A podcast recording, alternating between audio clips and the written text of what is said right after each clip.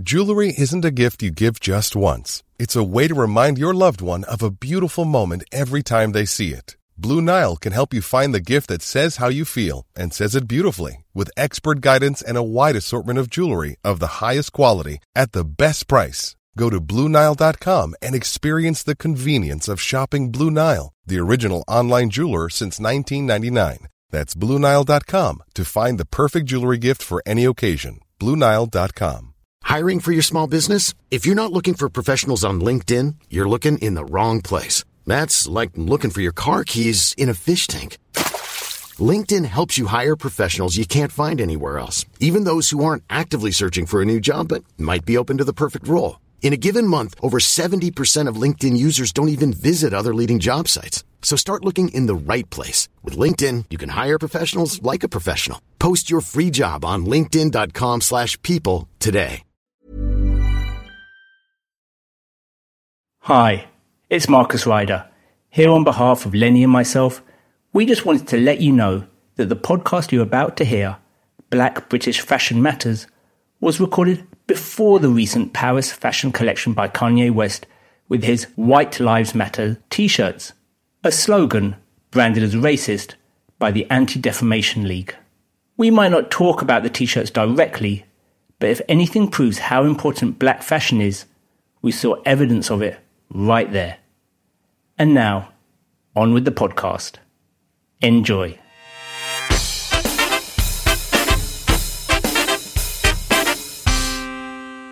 Hello and welcome to Black British Lives Matter, the podcast. I'm Lenny Henry. And I'm Marcus Ryder. This is the podcast where we explore why and how Black British Lives Matter, acknowledging and dealing with the racism we face, but wanting to go far deeper than that. Exploring what it means to be black and British, our culture, our joy, and our pain. Marcus, what are we doing today? Today, Lenny, we are looking at black British fashion matters.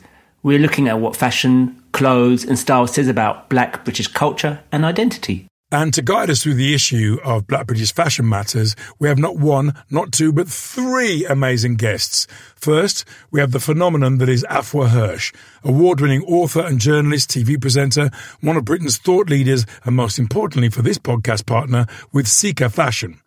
Next, we have one of the most remarkable and recognisable names in British fashion, Ozwald Boateng, known for his trademark twist on classic tailoring and bespoke styles.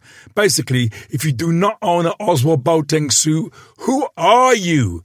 And last but definitely not least, we have Professor Carol Tulloch, a writer, leading academic, and curator with a specialism in dress and black identities. If fantasy podcasting existed, this would be my personal dream team. Welcome, all three of you. I'm going to start by asking you all the same simple question. Why do you think fashion is so important to black British identity and culture? Afua, I'm going to start with you. Hi, Lenny. Hi. I think that all of us share a cultural heritage in which style, hair, fashion, heritage are all completely intermeshed, you know, and we all ultimately have the same African ancestry. And if you look at all of the cultures on the African continent, the way that you style and present yourself is the most powerful expression of your individual identity, your group identity, you know, your region, your faith, your culture, your language. It's just such a foundational part of the human experience. And, you know, it's always, interesting for me when I see people come to the African continent for the first time who haven't been before. They're obviously expecting poverty and underdevelopment. And the thing that always hits people is how sharp everyone Oh, yeah. looks. Everything is pressed within an inch of its life. Hair is always freshly barbered, freshly cornrowed. Everything is put together. And I think that that's literally in our DNA. It's in our mother's milk. And so as we've kind of spread into a diaspora, we've just kept that devotion to really presenting ourselves in a way that expresses our self pride as people, but also just the richness of that heritage. My goodness, you can breathe now. Ozwald, Ozwald, why do you, as one of the most stylish men on the planet, why do you think fashion is important to black British identity? And don't front now. Don't front it. Don't front. Okay, I'm. I'm going to front it because you were my you were one of my first models in my my kit. So I'm waiting for you to answer that question for me. No, I think Afua nailed it. Actually, she Yeah. took everything, all the words out of my mouth. I think. You know, when you go to the continent as a start position, you just have to look at the textiles that you know are just used and the way they're worn. And you know, I remember my first experience going to to Ghana and going to the markets and then seeing all these amazing fabrics that you know, the the women were wearing as they were trading. Now, of course, a lot of those textiles are actually made in Amsterdam. That's a whole other story. Yeah, what are but, you but, but, but, um, but there is something intrinsic in the expression of style, and, and, and that's very much a part of the culture. Uh-huh. You know, it, it, relates to the music, it relates to this, even spiritually, all right? I mean, it, there's, uh, there's a spiritual dyna- dimension to it because somehow this is a way we express who we are and connect to ourselves through our dress. And I think Afua also uh, mentioned that. And so that's just a part of who we are. That's yeah. just the dynamic. Professor, can you tell us why fashion is so important to Black British identity? I mean, I, I never had any money, but I always tried to look good, even though I knew I didn't look good. I always what what is that about us growing up in this country? I think Black British fashion matters because it's a way of understanding. It's a it's one way of understanding Black British lives. Um, the way we dress ourselves is part of who we are, um, and our sense mm-hmm. of selves within um, the UK, within Britain. Um, but also, it's about the so-called amateur, if you like, who styles themselves and creates and says something about themselves, as well as the fashion designer, the the professional who provides the garments and are telling stories particularly those who want to connect with parts of the African diaspora and what it means to be in, in Britain and those relationships. Um, and notably that uh, so many of us who were born in Britain from the 1950s onwards, our parents came from different parts of the African diaspora. So you wanted to connect that um, familial heritage and those cultural cultural heritage, but also for me, and I know a lot of other people I'm proud of being born in Britain and I want to connect those worlds. And so mixing that. Um, so, um, it's sometimes it's been the way that, um, someone's dressed and styled themselves and presented them on the streets that's, um, made people take a second look and appreciate what they've worn. And then for others, it's aggravation and it exacerbates their difference. Um, and in that short, that short um, speck of time can make someone um, become aggressive. Um, so my own example, and I've used it, said it before, of some of people see me on the street, no matter how well I'm dressed, but as a black woman and another woman, normally white, will put her hand over a handbag and then step to the side. It's happened to me so many times. It's like, I don't, I can't believe this. So, um, so yeah, um, so, uh, it's, it's, I keep, keep, talking about it. It's about those style narratives. That's something that I've talked about in the birth of cool. Uh, the style narratives, the meanings that's that um, are projected um, from um, from what you wear and how what we're trying to say with our, with with what we're wearing about belonging, but other people read it differently and see it as not belonging. You wrote a book called The Birth of Cool Style Narratives of the African Diaspora, and you talked previously about how important your father was in your journey to understand the importance of Black British identity. Can you possibly explain how important fashion was to the Windrush generation? Okay, so uh, following on from what Afua was saying about the precision of dressing yourself, the clothes, the importance of that to uh, someone's identity. But then for that generation coming over um, um, in the late 40s, 50s, early 60s, then it was about this adventure. It was about um, the excitement of that. Um, it again, I'm coming back to what that um, idea of that um, aesthetics of presence, which I I developed as a technique to to counter the aesthetics of invisibility uh-huh. that my parents and their generation, on some level, they're not really good when they arrive in this country. I mean, I'm seeing people nodding at me, but people, when you watch those films of the Windrush arrivals, in fact, people arriving at Waterloo, at Tilbury Docks, in the Midlands off the bus. trying to get into a van that didn't have any room, trying to argue with the taxi driver because he was charging them too much money. While they were doing this, they looked great. The girls in the sticky out frocks and the Vaseline skin and their hair in like the pigtails. The fathers in their best suit. The women looking great, whether it was a church frock or whether it was just something they wore to a blues on a Saturday night. When people arrived in this country, they weren't playing. And I love that. I love these descriptions of these people because they're our, they're our forefathers. They're our beloveds. And we, when I watch them, you know, it's not an, it's not a documentary to me. This is my family arriving in the country, going, "What's going on? Where's the food? Where's Brixton?" Um, Ozwald, if people have only heard of one black British fashion designer, it's it's probably you. Now, although you're of Ghanaian heritage, I feel there's almost a direct line from the smart suits of the Windrush generation that Carol's talking about and what you are doing. Do you feel you're part of that lineage? And if so, how much do you feel you're personally almost shaping black, British identity? I mean, I know you're in America now and you don't even look at us anymore. I know you're hanging no, out. No, no, I, I, I always, I, I always, know you're going to I, the Oscars. but look, the, the reality of it is, you know, I think, obviously, I, I grew up here in, in, in well, I was born in London, and my father was part of that generation who came over. And my father always wore suits and he looked sharp. And Yeah. so suits were What did just. your dad do, by the way? My dad was a teacher. Uh-huh. And so for him, you know, and obviously we experienced a lot of racism at that time, but the, the big component was if you look smart, and my father was very clear on this, and you projected yourself, uh, yourself with a, a sense of respect, people eventually will respect you. So that was my, as from a very young age, that's how I looked at what suits meant. And then when, uh, when I got in my sort of late a friend of mine told me about uh, Savile Row, which my perception of Savile effectively was this old dusty street with English you know old, uh, yeah all that tailors, yeah. And then I didn't think this was a space for me because already I'd started designing clothes. I'd sold my first few collections, Really? and I already Well, was Savile Row.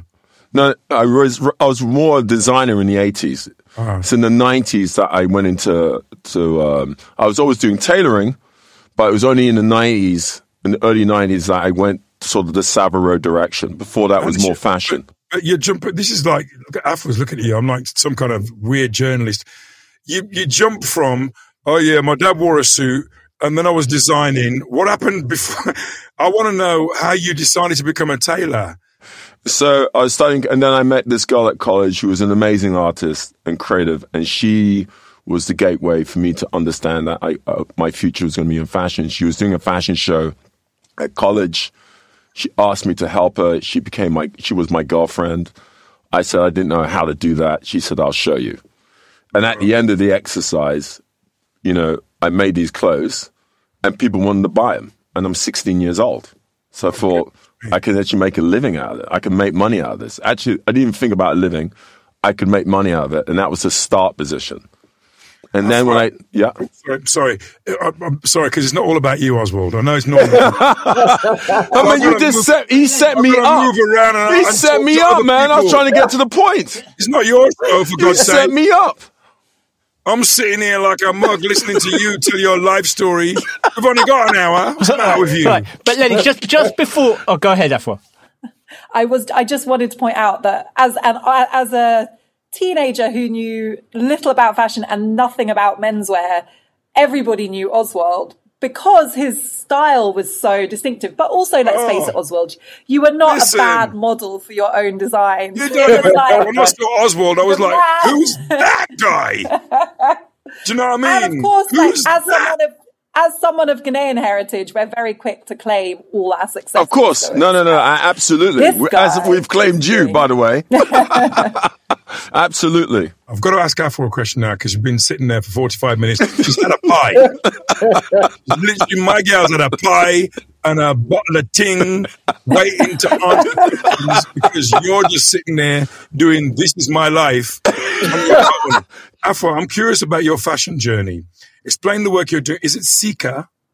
Yeah, Sika Designs. Explain the um, work which- you're doing with Sika and what you think it says about your black British identity. Well, my story's definitely been a journey because I think it reflects actually a lot of our experiences of being Black British in a bigger way because my first journey. I've always loved fashion. I've always loved style. But initially, I think I was just trying to assimilate. I really, as teenagers do, but especially as a lot of, I think black people growing up in this country feel pressure to do and just kind of wanted to look not the same as everyone else, but I wanted to kind of get the approval of my peers. And as I grew in my own confidence and my interest in my heritage and also our history of, of, of of fashion and style as black people, I started to be more interesting and re- interested in expressing my relationship with my identity and also supporting the incredible work of black creatives because it became increasingly clear to me as usual that we are the innovators. You know we come up with these styles these designs these prints these textiles and then other people use them without crediting us. And it just feeds into this idea that we don't produce anything that we haven't built civilization whereas actually you know we are the originators and other people take from us. So i really wanted as i started to get more of a platform in the media to use my platform to show that I owe these creatives, that I follow them, that I love to wear them, that they bring me joy.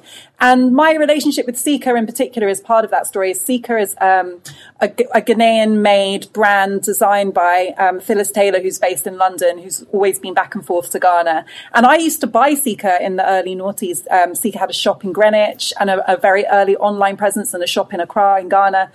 And when I started doing more and more TV, I realized that I did, I wanted to wear African designers, black British designers. And as my relationship with Sika grew, I became a creative collaborator. And, and really, I think for me as a professional woman, somebody who does a lot of current affairs, quite serious topics, I still want to wear African designs, black designs, but I think a lot of them tend to be, and this is how the, I feel the market has kind of crowded us. And I think Ozwald, this is one of the things you've done incredibly to be on Savile Row and have this incredibly kind of luxurious tailoring.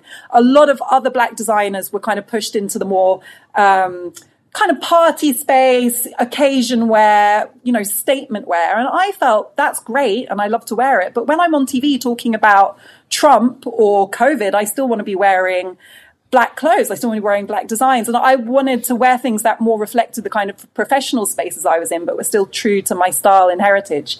And so that's been the fun thing for me of working with Sika is creating designs that you can wear in a law firm, you can wear in parliament, you can wear on TV. That that it's not you're not trying to make a point. You're just being yourself. And I mm. think that those things should be able to be consistent. Mm. And I think, you know, we're now beginning to break down those barriers that, okay, you can wear black designers, but they belong in this box. No, we wear them all the time. We wear them everywhere. We wear them in cold weather. We wear them in hot weather. You know, we made puffer coats in Ankara print because we live in cold countries and we're still black and we still love African fashion. So we don't just want a sundress. You know, we want tailoring, we want professional wear, we want um, we want cold weather clothes, we want it all. And I love to see that. And now there is there are so many other contemporary black designers making active wear, yoga clothes, um, you know, occasion wear and also suits that you can wear to work. And I think that's that for me is an evolution that I've loved to see and be part of. And and the thing is, I remember when I was doing a television show, Lenny Henry show, comedy specials, um, and I wore a Betty Jackson suit on Live and Unleashed, but that was the end of the eighties. And then the older I got, the more I started to want to seek out um, black British designers because they they were never offered to me as a thing. You know, I had to when I was doing Delbert. There was a guy called Shamel and then later on, I there was a guy called Charlie, and I when I discovered Ozwald, I nearly exploded. I just thought this person, a looks fantastic, and if I wasn't so fat, and I I could probably maybe maybe he could get a circus tent and cut it around me. And oh my, killer look, Lenny, you're terrible. Did. No, no, no, it was a miracle. you did, man. I mean, we're we're both guys. We both like to wear suits, but I mean, you obviously take it to another level. My my thing about this is is the first time I went to the African continent was in um, 1984, and there was a colors pop when you're there. I don't know about you, but when I, I saw people wearing things and they had no money and they were just, but you know, I, I met people, I met, I saw people and I just thought colors pop here. Why don't we see colors like that back home? And I wanted to, I, I wanted to find clothes like that, but in Britain. And you couldn't really find it, not until I met you anyway. And, and I know there, there are markets and stuff like that, but what is that? Where, where do we get that from? Yeah, that, that's a very, oh, that's an interesting question. Where, where does that understanding come from? I, I think through my clothes, I think one of the things I've always wanted to do or create is make sure that the clothing is an amplifier of the wearer. Right? So mm, so the the wearer puts the clothes on and they feel the the best of themselves. And that would mm. resonate, right? And so and my language has evolved over time. Because if you remember when you came in to see me initially, back in the day, I would just say I just want to make beautiful clothes for men. And so I'd cut the suit in a certain way that had a certain dynamic. Uh-huh. And you put that on and you would feel a certain way. But in truth, really what I was doing is is the amplification of the wearer's personality and who they are. And, and quite deep because as uh, you know, as black people we're very spiritual. Even if we say we're not spiritual, we are. We express ourselves in a very particular way, even the way we dance, the way we move. And if you have clothing that accentuates that, and that's almost subconsciously what we do. We subconsciously almost put the clothing on to do exactly that. Yeah, there's a feeling you get from wearing something wonderful. You know immediately, particularly in terms of, I think if you're a person of color as well, there's a there's a typical thing about the material or the pattern or the color of it. When it complements you and you look in the mirror, you go, yeah, that's okay. And I'm actually going to step in a bit more on this. Also, if you think about it, it's also about pride, right? Mm. And a lot of the time back, you know, in the day, you know, as you know, it was tricky for be- being black. So you needed to have something to actually also lift you. I mean, if you remember the days of the sus laws and you could get stopped Yeah. and searched, right?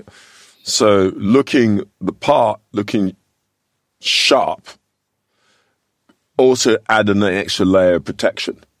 So it's kind of like, oh, you're coming to me, but actually, you know, I know who I am, and actually, I'm not doing anything wrong. And so it's, it was also a way, it was also a form of defense. I, I, remember when Jazzy B was at the height of Soul II Soul madness, and um, everybody was expecting a concert at Wembley Arena when Soul II Soul were on, but they did a fashion show first, and and um, they had the the Jazzy the kind of Soul II Soul logo Yeah. and the, the head, the funky Yeah, dread yeah. thing. and I thought that was a very canny thing. Afua what what is that? Where does that come from? That it, that instinct to make something happen in terms of a look, a logo, a style. When you're a Black Briton? what what happens there with us? I think there's an inbuilt audacity in our relationship with fashion. And I don't know if people understand if you come from an African culture, for example, like right now, I have got um, a family wedding at the end of the summer where I have to get three different types of cloth turned into outfits because one is all the wedding guests have to have a particular cloth. Another is all the um, sisters of the bride have to have a particular cloth. And the third one is that all the women over a certain age have to have a particular cloth. So I'm in like negotiations with various dressmakers, tailors, family members. That's just so standard. Then I've got um, an elderly relative's 90th birthday coming up. I have to have a particular white lace for that. That means finding another piece of cloth going to a different tailor. And this is just standard. You've just got it running in the background all the time. And I think if you are used to that way of life where you're part of a family, you're part of a clan, you're part of a culture, you have to have specific uh, traditions and cloths and colors for different occasions. You just get used to this idea that you command your style, that you get things specifically made to fit you, that you choose to express yourself in a particular way at a particular event, that you're in charge of that process. You know, obviously there's various negotiations with other female relatives, but you have a level of control. And I think you know, as I was listening to you guys, it made me reflect. If I'd only ever bought things off the peg, if I'd never had, you know, work, the experience of working with the tailor and, and, and asking for a specific style, for the slit to be this length and the peplum to be at this height and the, the, the neck to be cut like this, you know, I wouldn't maybe have the confidence to inhabit my clothes and my style the way I do. And, and we get that conditioning from early childhood. You know, as, as African women, that's just something that we go through. And there's a lot of joy and community in it. And I think that does reflect an audacity that now all the clothes I wear, I have an expectation that they should serve me in, in my mission, in my purpose, in my, in my um, confidence and how good I feel about myself. And I think that is actually a powerful thing and it probably affects the way we move in all of the clothes we wear. Uh-huh. Hey, it's Ryan Reynolds, and I'm here with Keith, co star of my upcoming film, If, only in theaters, May 17th. Do you want to tell people the big news?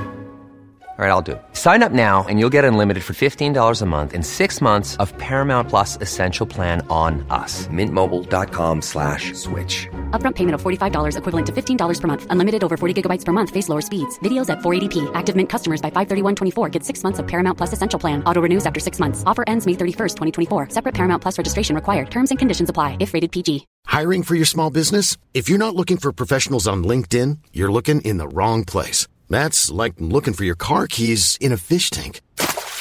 LinkedIn helps you hire professionals you can't find anywhere else, even those who aren't actively searching for a new job but might be open to the perfect role. In a given month, over 70% of LinkedIn users don't even visit other leading job sites. So start looking in the right place. With LinkedIn, you can hire professionals like a professional. Post your free job on linkedin.com slash people today. Millions of people have lost weight with personalized plans from Noom. Like Evan, who can't stand salads and still lost 50 pounds. Salads generally for most people are the easy button, right? For me, that wasn't an option. I never really was a salad guy. That's just not who I am. But Noom worked for me. Get your personalized plan today at Noom.com. Real Noom user compensated to provide their story. In four weeks, the typical Noom user can expect to lose one to two pounds per week. Individual results may vary. Hey there, it's Michele Norris. I'm host of a podcast called Your Mama's Kitchen. When I travel, I'm usually looking for a way to find a taste of home when I'm not at home. And one of the things I love to do when I am at home is entertain. And Airbnb allows me to do that. When I was in California recently, I rented a house that had a great kitchen. And when we were sitting around the table, we we're all thinking, we're in someone else's house. Someone could be in all of our homes as well. If you have a home, but you're not always at home, you have an Airbnb. Your home might be worth more than you think. Find out how much at airbnb.com/slash host.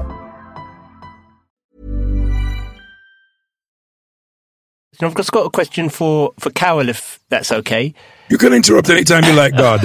it's the voice of God coming in, so, it's more like Marcus Ryder. So, so Carol, I'm I'm curious because is there such a thing? And I suppose this is for all three of you as Black British fashion, or is it more of a diaspora fashion sense that we have? For me, Black British style is a thing. It is about how people born or have moved to the UK style themselves and how that style body chimes with or comments on what it means to be here. A little bit of what I was saying earlier. This can be viewed in various contexts of just the joy of living to reactions to racism, of being treated as different. Again, building on what I've said earlier. For me, it's also about the accents, metaphorically, attached to the styling of ourselves, the details, the mix of references connected to the UK, whether that's Englishness, Scottishness, Irishness, Welshness, for example, the African diaspora, and to say something about Black cultural interests and concerns. So a past example is Lovers Rock, for how women wearing a Burberry Mac, silk blouse, neat pleated skirt, and bally shoes defined a Black British cultural moment in the 1970s and 80s. And then there are the accents literally from all over Britain when we speak when we speak adds to the definition of Black British style and Black British lives and the belonging. Sorry, the belonging, the here-ness, if there's such a word.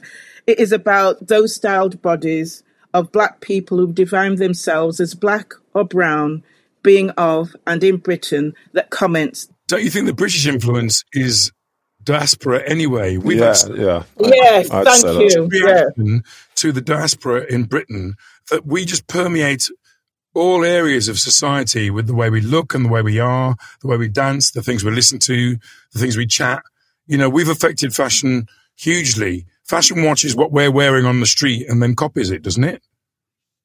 I think um, there is definitely a, a, distinctive black British style that's been exported globally. I mean, if you look at what black men wear everywhere now, the kind of like low slung skinny jean look, that is such a London look. It's so associated with the grime scene. And now you see, you know, black men in America, black men in Nigeria wearing the style that really came out of London in the, in the noughties. So I think that you can like identify like very specific strains that the, you know, the mix of these influences here um, metabolized in a slightly different way. And I think in women's wear, if you look at some of the contemporary black women designers in the UK, like um, is a brand I love, um, founded by Renee McDonald. Um, if you look at Priya Ahluwalia, who's of um, Indian and Nigerian heritage, which are now like becoming also successful contemporary women's wear brands. There is a look, there's a kind of mixture of London street with smart tailoring and um, that that is, I think, quite distinctive. And I think it's actually quite a new way that Black British women's wear is evolving and being exported through the kind of fashion world globally. But it's really interesting to see, and it, it's it, it harks back a bit to some of that like seventies. Um, like 70s kind of suits and you know some of the earlier influences from our our you know first generation of black people who came here but they're reinterpreting mm. it and i think that is quite british and yeah. i think it's really exciting to see how it, it's it's being exported carol you did an exhibition in 2004 mm. V&A uh, titled Black British Style, and the magazine wrote about it. They said the fact that the BN, V&A has batty riders on display is worth a six pound entry on its own. Um, was that an exciting thing to do? And and did it show us off to the best of our advantage? Wow. Um, yeah, it was exciting to do. I did it, I co-curated it with Shaun Cole and I did it in 10 months, which is just actually not really possible. Um, but we did. But, ten months to, to make a black exhibition. You couldn't go in your wardrobe and just hang up one and two things. I know exactly. I mean, because I um, we were talking about clothes and designers' clothes that we wore, um, and one of them was you know Joe Casely Hayford. I was wearing his menswear and his women's wear because they were so amazing. Mm-hmm. So um, uh, and, and and Joe was included in the exhibition. But yeah, it was exciting to do. I really what I really wanted to do with the exhibition was to get a sense of an individual sense of themselves through their clothing and what those clothes meant to them. And again, coming back to that lovely term Ozwald used about amplification. When you watched the audience coming coming in, what did you get a did you get a black walk up or was it a very because that's quite a dominant culture space the V&A. What was yes. it? What was it um, like when it opened up? Did we did we come and support it? Oh yeah, um, I can't remember the numbers, but it was phenomenal. Um, it was it was really well attended, and then people went off to uh, other parts of the museum. Um, and it was, for example, Goldie gave us a hundred pairs of his trainers. Of course, so.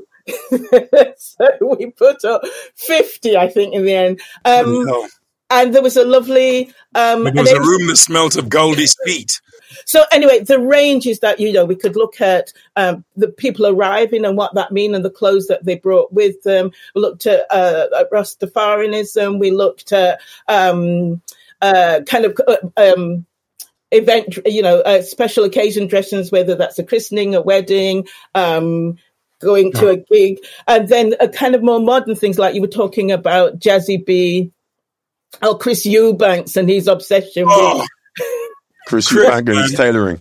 Yeah. Chris in his tailoring. He was so amazing in lending us um, objects, um, a whole outfit and one of his walking sticks. I hope he gave you a monocle. no, he so, um, if there was if there was an item of clothing, Ozwald, that you had to offer as an exemplar of Black British style for the V&A, wow. I'm going to ask all of you this: give me one article that you'd put in the V&A that says that's us, that's Black Britain, that's who we are. Ozwald first. Please say Batty Riders. I can't wait. no, I, actually, no. The thing is, actually, that's a very interesting question. But if I remember, you know, in the in the seventies, which you remember, I always refer to that you remember that, Lenny. but in the seventies at school, you know, there was a we all did, you know, ska right? Ska was a real style and it was all around the tailoring. And that was probably the, my first kind of understanding of what style can look like and how it could speak to me.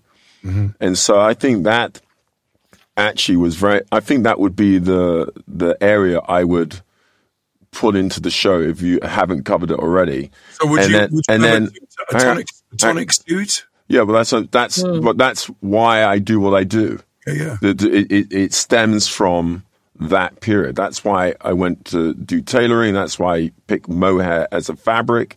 Mm. And then that's also why I found ways of coloring the mohair because historically it was always two tone more than one color, right? Yeah. So the, that wasn't an unusual uh, uh, uh, place. But I recognize that within those two tone colors, I can enrich those colors, but mute them back so they were more wearable.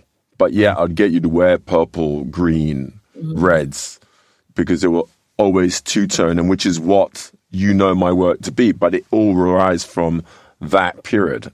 Also, okay, so you put in you put in a two tone suit. I've got to go around this because we've only got, you know, I'm going to get kicked out in a minute. So Afua, you you got to put in an item of clothing in the V&A that exemplifies black culture, black British identity.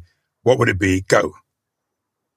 I think I would put my mum's slit and kaba that I inherited as a teenager because she was came here when she was 12, 1962, but by the 70s she was rocking her Ghanaian slit and kaba with a fro, Mary Quant lashes. It was like such a mashup, like Ghana, London. She, I mean, still is, but was so stunning. And then she gave it to me when I was in my teens, and that was the first time I, outside of like a family occasion, rocked that look and felt really like I could take up space with that Ghanaian fabric, but with my, you know, my braids and my, my trainers and my nails and all my London look together. So that would be, I think that was like a seminal moment for me. And it is a beautiful. Is it called a slip and cover? Cloth. A slip and slip cover. and cover. slip and, and, and cover. What, how just, did you put it? Is it kind of a one piece thing that you put over your head, no, or is it's two. it? It's, the slit is a skirt. It's like quite a tight ankle length skirt with a slit, and then the cover is like a quite fitted top with a little peplum, and it's like a a vintage like white, blue, and black fabrics. It's, be- it's really beautiful. It's one of the kind of when you see it, it evokes that era of independence okay. in African countries, and it's um yeah, it's, it's really beautiful. But it's the way she wore it, and that inspired the way I wore it, which was a very London way of wearing it. All about the swagger. Carol, what would you put in there? well, you had ten months to choose something. Exactly, exactly. What did but you what- put in there? what did I put in there, or what did I put in now? What would you put in now? I think um, the Afro comb, because it's made a comeback. Um, it is now the natural. Like, I know I've got a headscarf on, but underneath this headscarf is natural hair that I then take out with a pick. You can now buy it in boots, which would be before you'd have to go all the way down to Brixton in London and buy. Go to Ghana, Donkers, dogs there, and then um, uh, um, but you, yeah, so you and it, you know, it has that connection of um, of that history of the Afro. Comb. Would your Afro comb have a clenched fist on the bottom like mine did when I was 17? I did Remember have them? one then. And I had, yeah. And then the other thing is, which is strange, because it's not made by anyone or anything, but it was a dressing gown, a silk 1920s dressing gown. And it was my way of connection to the buffalo style in the 1980s and what I was wearing around in the streets in, in, um, in, in London at that time. So you could just really, you kind of created your own style, but it was inspired by that kind of um, very Ray Petri independent look. I was seriously into that in the 1980s. I mean, that's how I got. And then jazz. Yeah, I mean, I that's how I got into fashion actually through Buffalo. Oh, yeah, because wow. I, was very much, I was very much a part wow. of that movement because I knew oh, all the God. photographers, and oh, that's how I got it from Jamie Morgan to Mark Lebon. So that whole scene is what inspired me because it's the first time they had a black man wearing, you know, in fashion. As exactly. first time fashion shoots that you would see in a straight black man, but as well. So it was very kind of masculine in, it, in its form. And it was the first time I remember seeing images like that in the, was it the Face magazine? Yeah, yeah, yeah. Where yeah. Uh, I was like, oh, so the, I can do this. I'm asking all three of you, do we think there's racism in fashion? Um, Afua, you, you is there racism? Yes. Are you laughing at? Yes. Are you laughing at? I mean, yes. there is racism in fashion.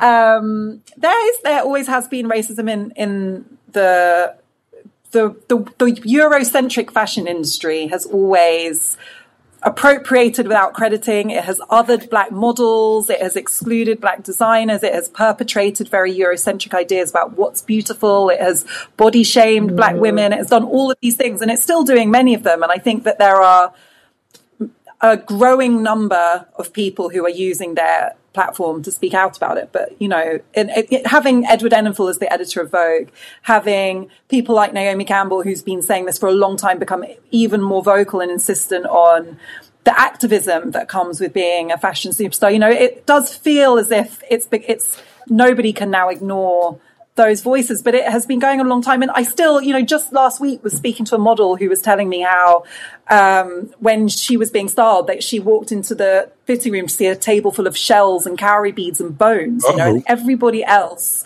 got to be chic and urban and sophisticated and she was tribal. You know, you still mm. see these words that are so loaded, mm. that are so rooted in the history of racism, freely used in the fashion industry. So there is still a lot of work to do for sure. Have you experienced racism uh, Ozwald, in the fashion industry? I mean, I'm, you see, I'm gonna. I think I'm gonna be almost silent on that one.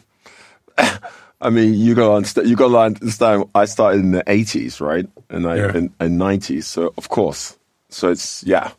I mean, the whole uh, point of me opening up with Savile Row was uh, kind of my way of tackling that language because the perception of what was black as a kid growing up, as you know, was needed to be shifted.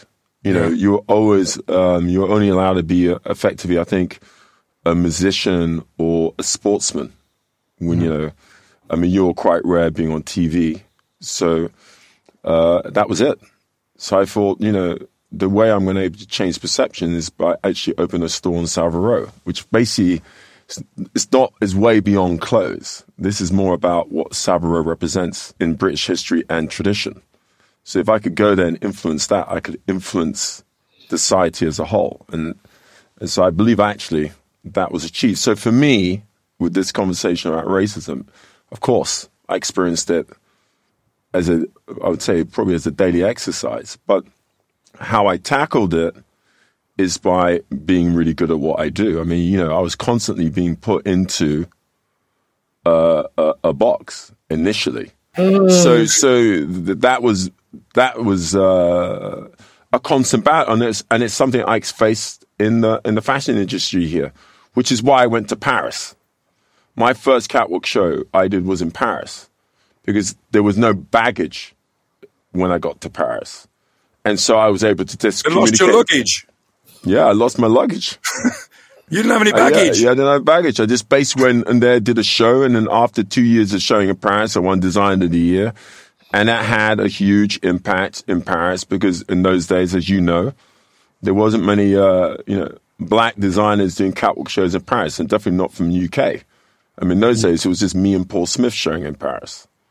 So the thing is, when you talk about the racism, and I mean, of course, I experienced it even on the day of my show from someone very well known in this country as a journalist, you know, give me a comment which definitely was racially charged.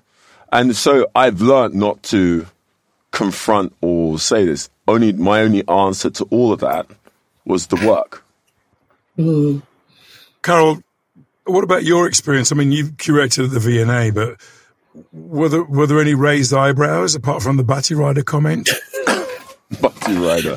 what I got in the main is people, particularly um, one museum member, um, a curator at the V&A, said that she'd always tried to get her son to go go to the to see exhibitions at the V&A, and he really wanted to see the Black British style one, and came in and and and, and you know reported that he really enjoyed that.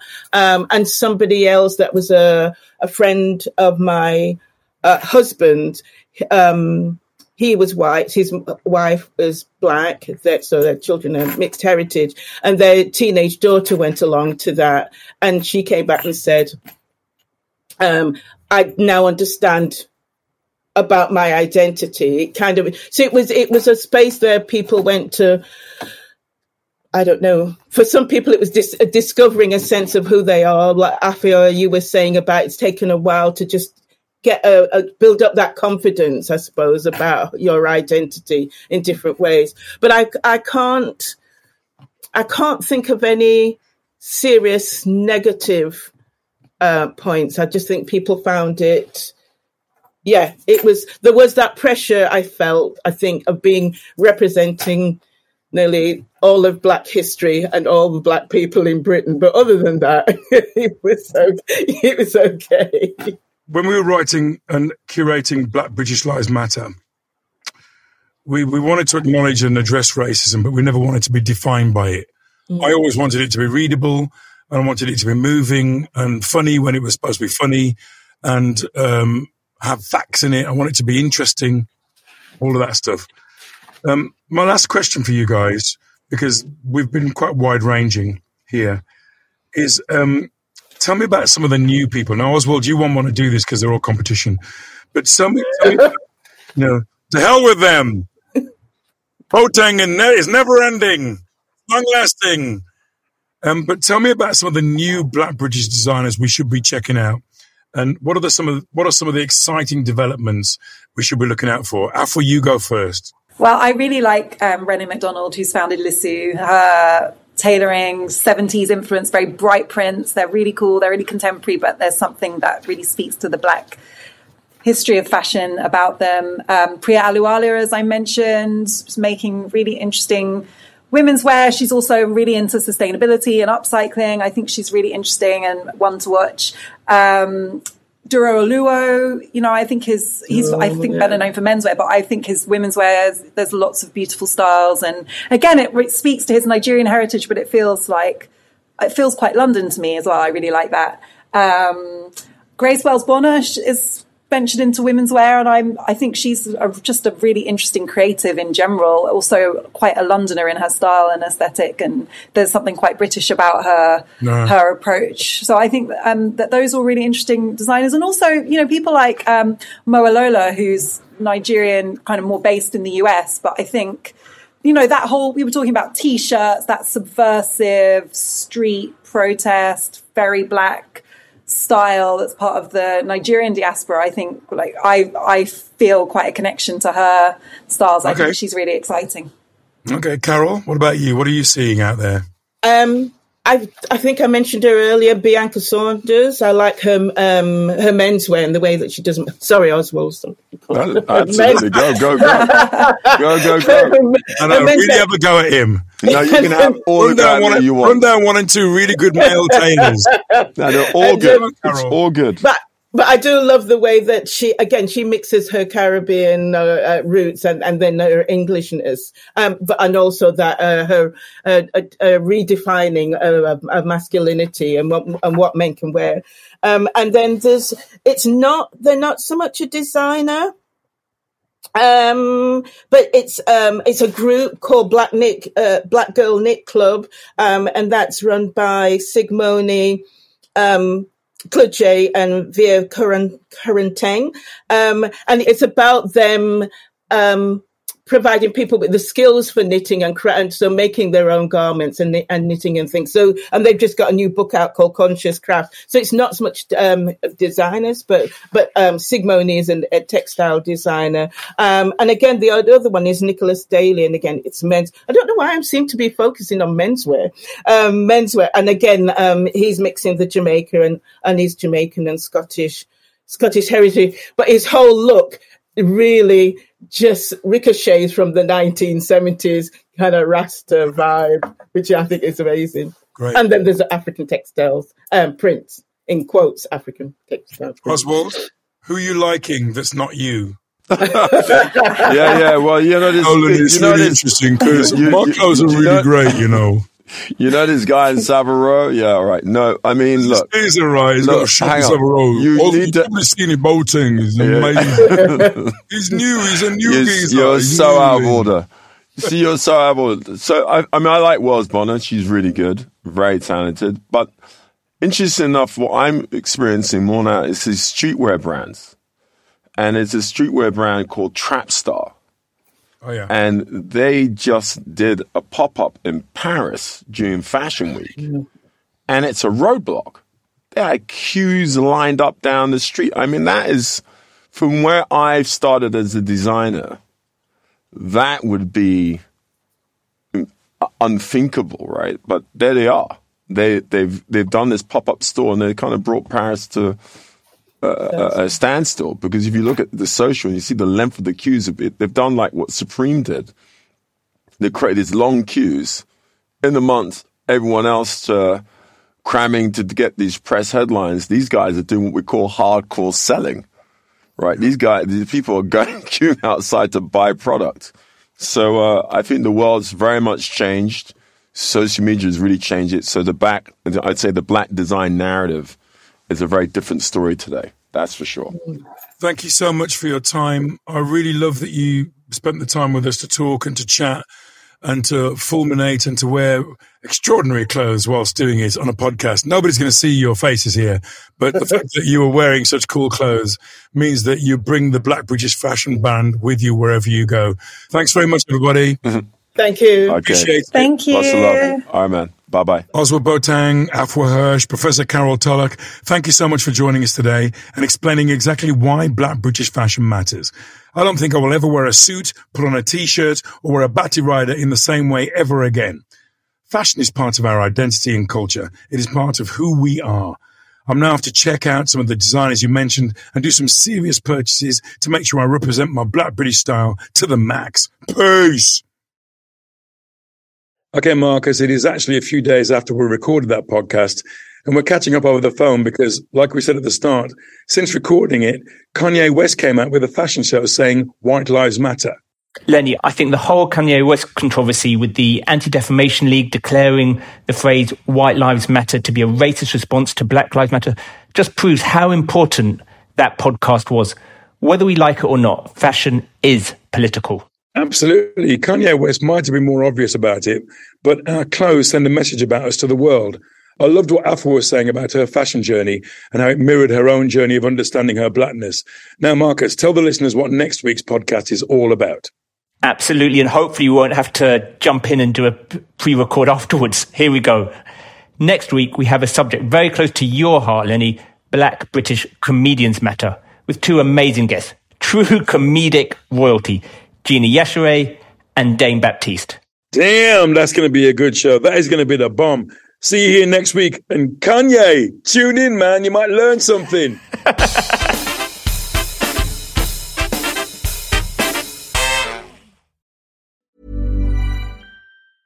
Hey, folks, I'm Marc Maron from the WTF Podcast, and this episode is brought to you by Kleenex Ultra Soft Tissues, your ally to help tackle your allergy symptoms this season. I love the change of seasons, but nobody loves pollen and all those other things floating in the air that make you sneeze during this nice weather. Kleenex Ultra Soft Tissues are hypoallergenic and allergist approved, so fight back against watery eyes and runny noses without worrying about irritating your skin. For this allergy season, grab Kleenex and face allergies head on.